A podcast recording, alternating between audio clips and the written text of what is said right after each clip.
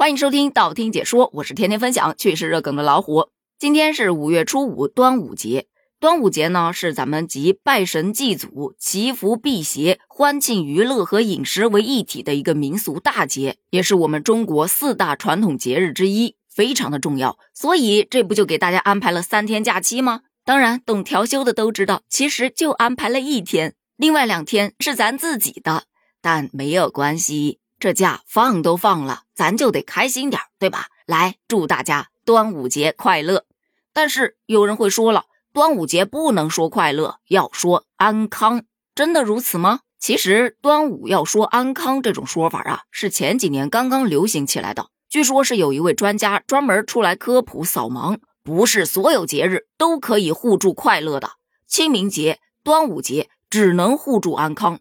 因为这节日是个祭祀节日，它是引用了一些传说，比方说伍子胥自刎、屈原投汨罗江都在这一天，可见这一天是个多么悲壮的日子，怎么能快乐呢？那应该说安康。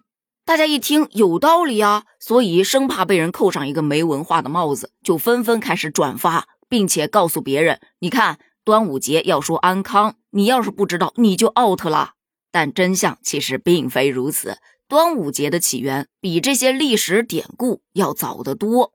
端午节起源于自然天象的崇拜，是由上古时代祭龙演变而来的。咱端午这古老传统节日，与上古原始信仰、祭祀文化以及天象历法等人文与自然文化内容有关。你看啊，端午的“端”字本意为正，端正嘛，对吧？端午的“午”为中。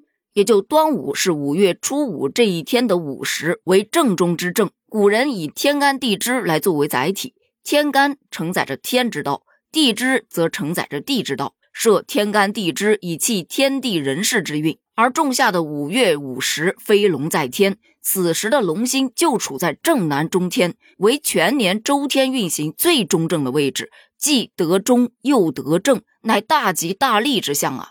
而咱们古人历来崇尚中正之道，中正之道在这个天象上表现得淋漓尽致，所以这个节日就特别的重要了。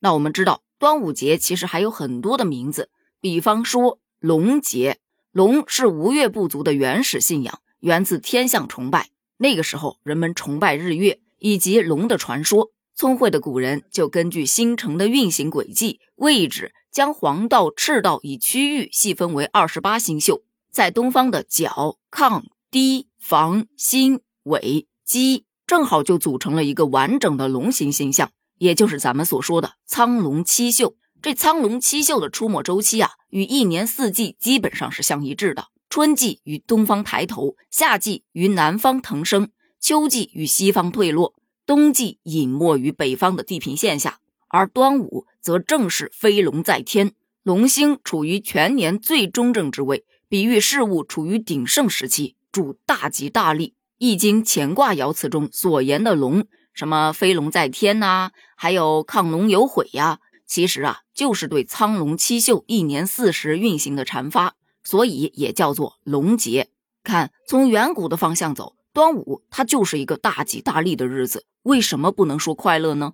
就像有网友说的：“我不管别人怎样，反正端午节我就是要快乐，不仅我自己要快乐。”而且我也希望九泉之下的屈原看到今天的盛世也能快乐。而且放假本身就是一件快乐的事儿啊，再加上端午节有那么多好玩的习俗，要吃粽子，要划龙舟，这都是非常快乐的事儿。在这个节日，干嘛还得端着一定要安康呢？快快乐乐的不好吗？但这里要说一下，不是在所有人的心目中，端午都是大吉大利的，因为在古代北方人心目中，端午是毒日，是恶日。他们会觉得五月就是一个毒月，五月中尤以五月初五这一天毒气是最重的。相传这一天呢，是天帝派天神向人间播撒瘟疫的日子。不单天降瘟疫，世间的蛇、蜥蜴、蜈蚣、蝎子，还有癞蛤蟆等毒物，也都会在这一天兴风作浪。有一些妖魔鬼怪也会趁着百毒入侵之时出来害人。那么，为了驱邪镇妖。人们就将画有钟馗、张天师等图案的捉鬼降魔符咒贴在大门之上。为了驱瘟解毒，人们还在符咒旁边挂上艾蒿等药草。后来就形成了端午挂门神、插艾草、贴艾虎的习俗。说到这个艾虎啊，就是张天师的坐骑，是一头很有灵性的神兽，具有镇邪驱魔的法力。据《岁时广记》记载，